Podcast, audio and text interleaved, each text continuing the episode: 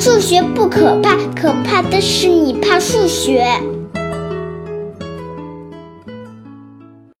大家好，我是大老李。今天节目主题叫阿尔德什偏差问题，让我们还是从一个有意思的故事去理解这个命题。临近毕业季，你的学校有一个奇怪的毕业仪式，你只有完成这个仪式，或者说是一个极具挑战性的任务，你才算正式毕业了。这个挑战是这样的，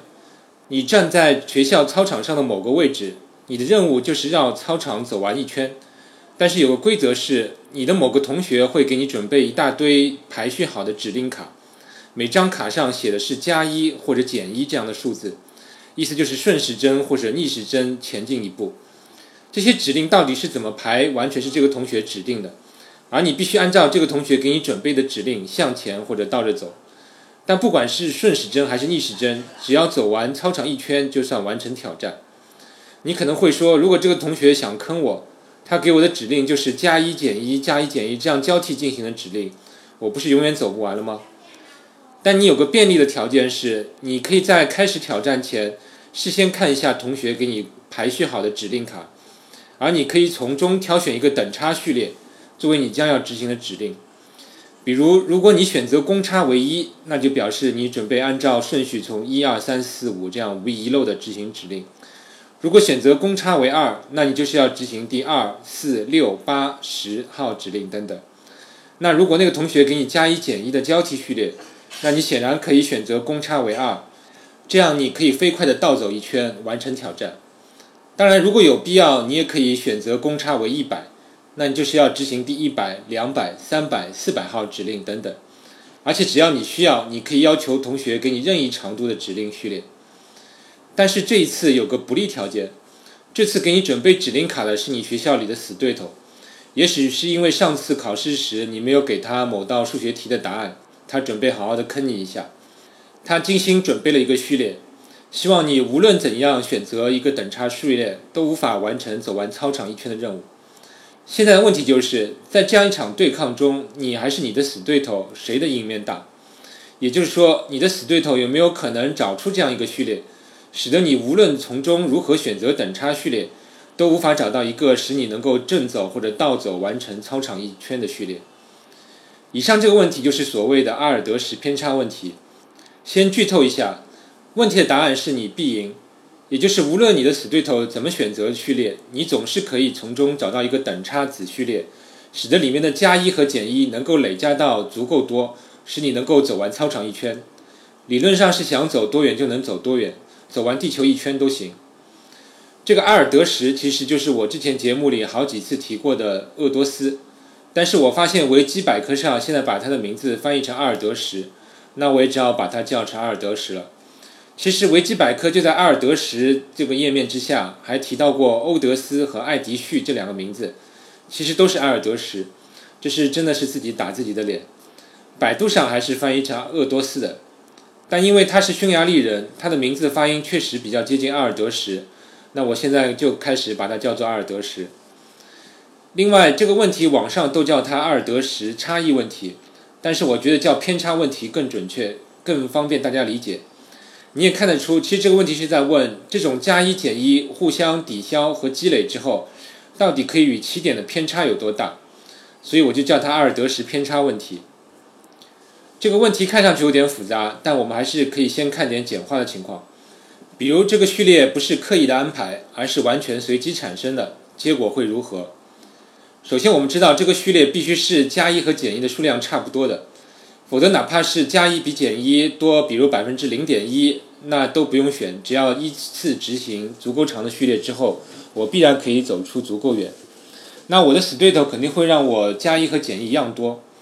那我的挑战就可以改成，比如丢硬币，丢正面我向前走一步，丢反面我向后走一步，这样就等于产生一个+1和-1差不多多的一个全随机的序列。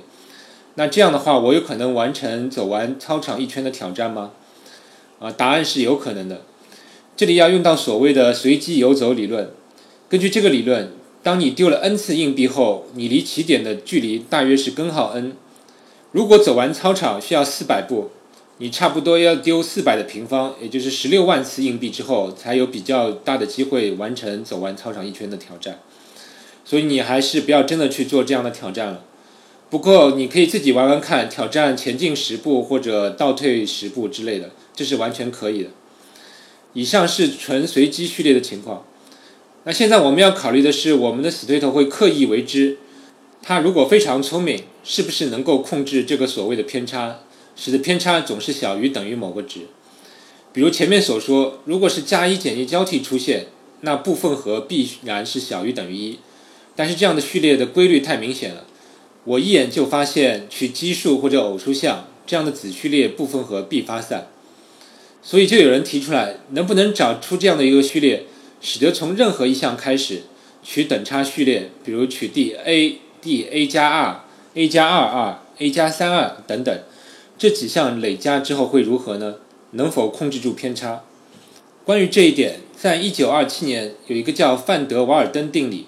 他告诉我们，如果把自然数分成若干有限多的类，或者叫子集，则必可以从这些子集中找到任意长度的等差序列。这个定理提示上述问题的结论其实就是控制不住偏差，也就是偏差是无界的。而到1964年，有人还找出了确切的发散速度，就是 c 乘以 n 的1/4次方，其中 c 是某个正数，也就是说任意加一减一的序列总可以找到其中一个任意长度的等差子序列，使得这个序列的部分和的绝对值足够大，而且至少是与长度的1/4次方成正比。经过以上分析，我们知道序列如果是纯随机，或者可以从任何位置开始选择一个等差子序列，积累的偏差都是发散的。而1923年阿尔德什就考虑把规则再稍微强化一下，也就是必须从序列开始处进行选择一个等差序列，结果会如何呢？他的意思是，比如你选了公差2，那你就必须把第二项作为等差序列的第一项，然后选择第2468项。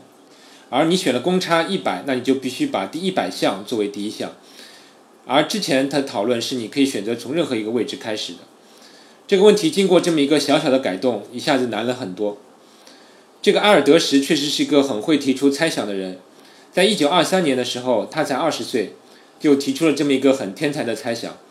而且他自己也非常正确的猜想这个偏差是可以达到任意大的。阿尔德什一生提出过无数个猜想，很多到现在还没有解决。他还喜欢给数学中的难题自己掏钱悬赏解决，他就曾给这个阿尔德什偏差问题提出过$500进行悬赏，可惜他生前没有等到这个问题被解决。后面的讨论为简化起见，我先声明几个术语的使用。首先，这种加一减一构成的序列，我之后就称为符号序列，因为它们就是正号和负号构成的序列。而等差数列，我有时候会称为算术序列，这应该是教科书上讲过的。而等比数列相应也被称为几何序列。而那种第一项是公差的算术序列被称为其次算术序列。所以阿尔德什偏差问题就是一个任意长的符号序列，其中能不能找出一个其次算术子序列，使得这个子序列的部分和的绝对值可以任意大。之后我不可能每次都说这么长的一段话，所以如果后面我说到一个序列的偏差或者阿尔德什偏差，就是以上条件下最终求得的一个绝对值。那照旧，我们可以先考虑一下偏差值较小的情况，比如我要求偏差是1，那显然这个序列只要一个数字就可以了，加1或者减1，那你的偏差马上就达到了1。那我们来看看偏差是2的情况。此时我们需要考虑的是，怎么样找到一个最长的序列，使得偏差能够控制在1而不会达到2。这是一道很有意思的智力题，有点像数独。我可以告诉大家答案是11。思路是这样，比如序列第一个数字你可以取正1，那你马上知道第二个数字必须是负1，否则前两个数字都是正1的话，加起来马上就达到2了。那我们第二个数字取了负1之后，我们知道第四个数字就必须取正1，否则第二、第四项相加变成负2，那偏差也达到2了。而第四个数字取了正1之后，我知道第三个数字必须是减1，而第三个数字确定是减1的之后，我又可以相应的确定第6个、第9个数字等等，以此类推。如同玩数独一般，你可以填到第11个数字，但是你在填第12个数字之后，你就会发现玩不下去了，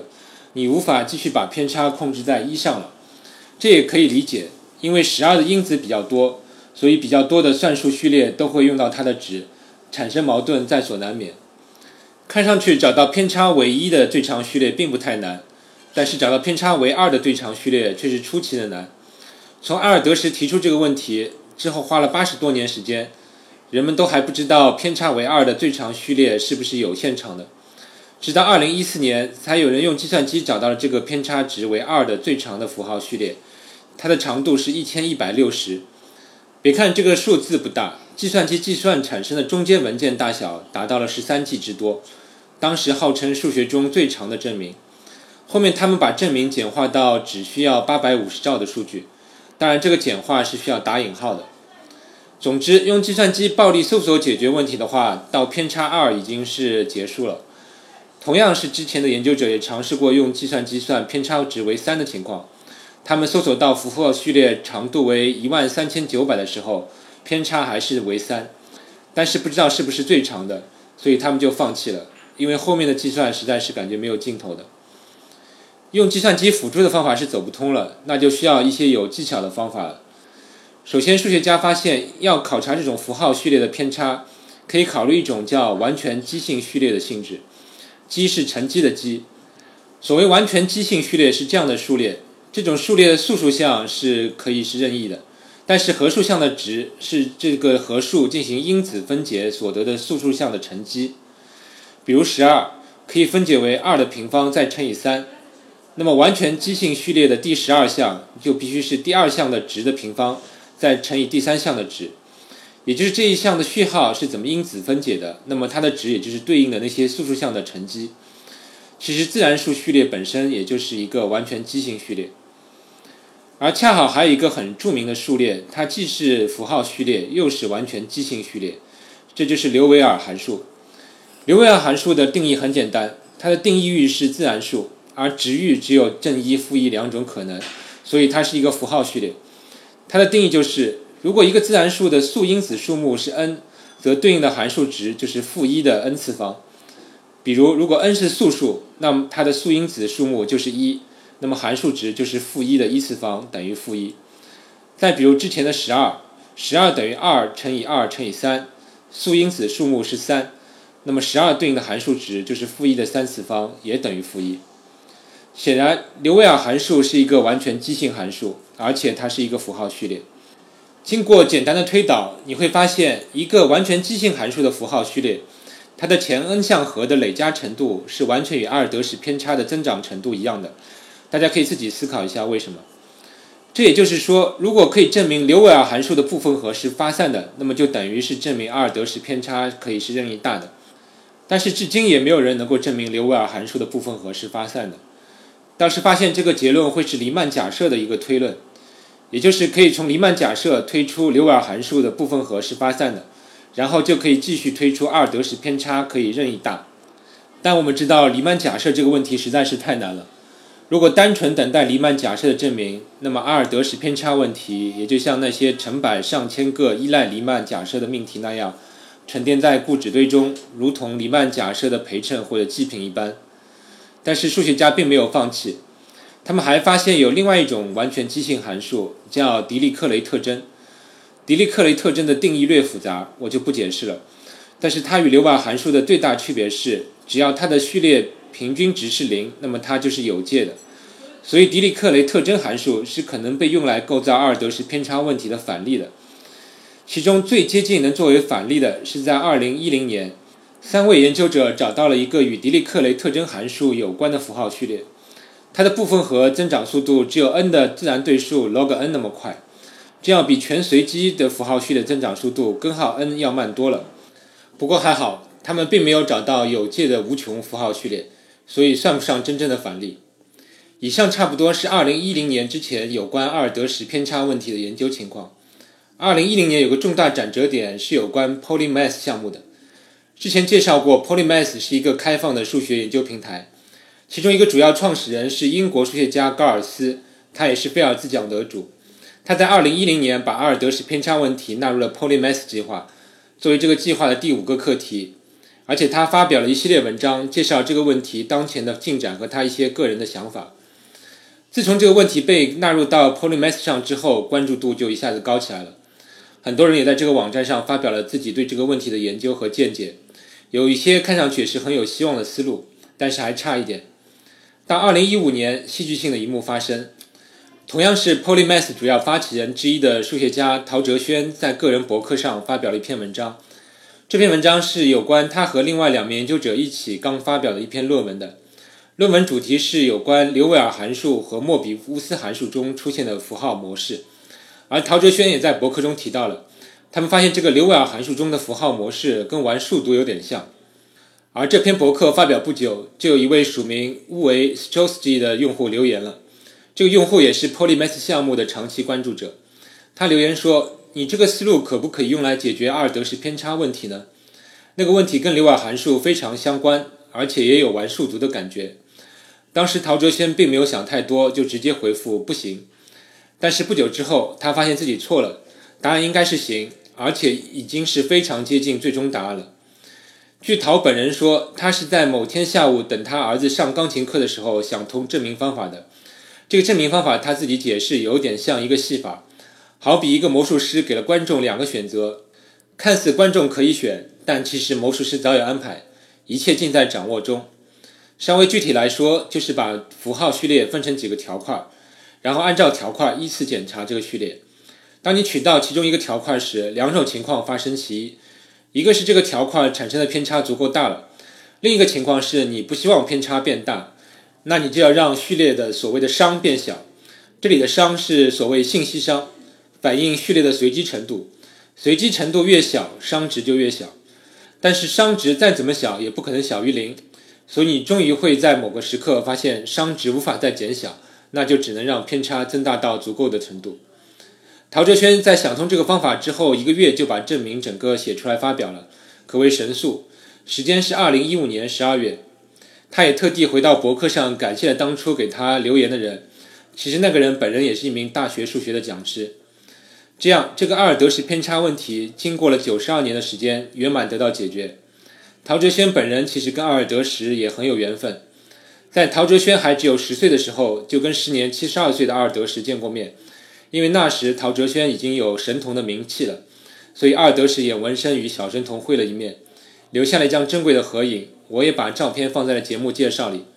虽然2015年的时候阿尔德什早已去世，但是我想阿尔德什应该也很欣慰自己的猜想能被当年自己指点过的这个小神童解决。最后阿尔德什偏差问题解决了，那是不是这个问题就没啥可研究的呢？还远远不是。比如，虽然我们知道一个符号序列必有某个其次算术子序列使得其和的绝对值可以任意大，那我们知道对特定的偏差一定有一个最长的序列。前面我们知道对偏差2长度11的序列是最长了，再接下去偏差就必定达到3了。但是能够保持偏差小于等于3的最长序列到底是多长呢？这个还不知道。陶哲轩的证明用的是所谓存在性的证明，而不是构造性的证明，所以它的证明并不能告诉我们怎样的序列能够把偏差增长的速度控制在最慢。在之前我也提到过，目前能够控制的最慢的偏差增长速度是 n 的自然对数。也就是说，比如你走完一个操场需要400步，那用这种序列的构造方法的话，差不多可以找到一个长达 e 的400次方的符号序列，使得其偏差小于等于400。但是我即使给你了这个序列，你也没有一个比按照公差1234这样依次尝试的更快的方法找到一个达到最大偏差的子序列。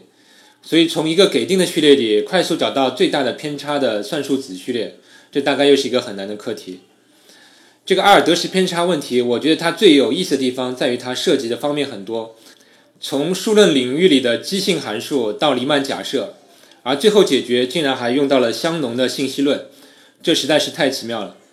古人告诉我们，不积跬步，无以至千里，这好像是说积跬步是至千里的必要条件，但现在数学家证明了只要积跬步必能至千里，它是一个充分条件。希望你下次读到这篇古文的时候能有新的理解。好了，今天这个问题就聊到这里，下期再见。